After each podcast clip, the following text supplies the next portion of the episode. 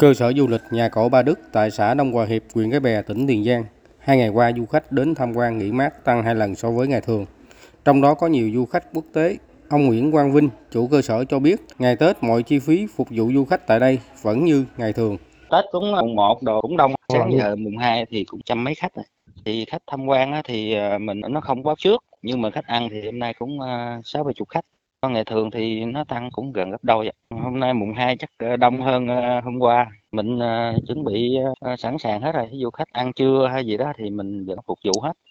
Mấy ngày Tết này, dạ, đa số thì khách Tây, rồi khách Việt thì cũng có, cũng đông hơn ngày thường.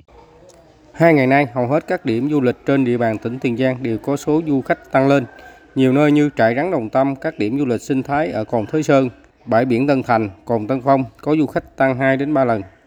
Cá biệt các điểm du lịch tâm linh như thiền viện Trúc Lâm Chánh Giác, chùa Vĩnh Tràng, chùa Liên Hoa, khách thập phương đến viếng cầu lộc đầu năm có đến hàng chục lượt người trên một ngày và đêm.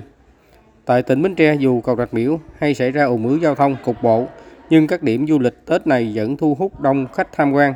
Nhiều điểm du lịch sinh thái ven biển của huyện Bình Đại, thành phố Ba Tri có lượng khách tăng 3 đến 4 lần so với ngày thường.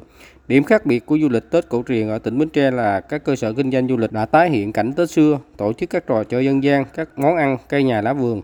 Ông Võ Văn Phong, giám đốc công ty trách nhiệm hữu hạn CHT Bến Tre chia sẻ.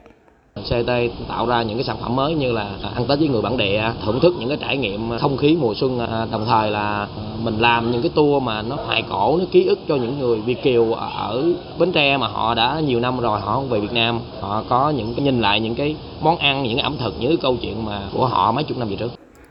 Nghỉ Tết cổ truyền Giáp Thìn còn vài ngày tới, với sự chuẩn bị chu đáo và tinh thần mến khách của các cơ sở kinh doanh du lịch, sẽ tiếp tục phục vụ tốt nhu cầu của du khách xa gần là động lực niềm lạc quan để mọi người bước vào năm mới với niềm tin thắng lợi mới.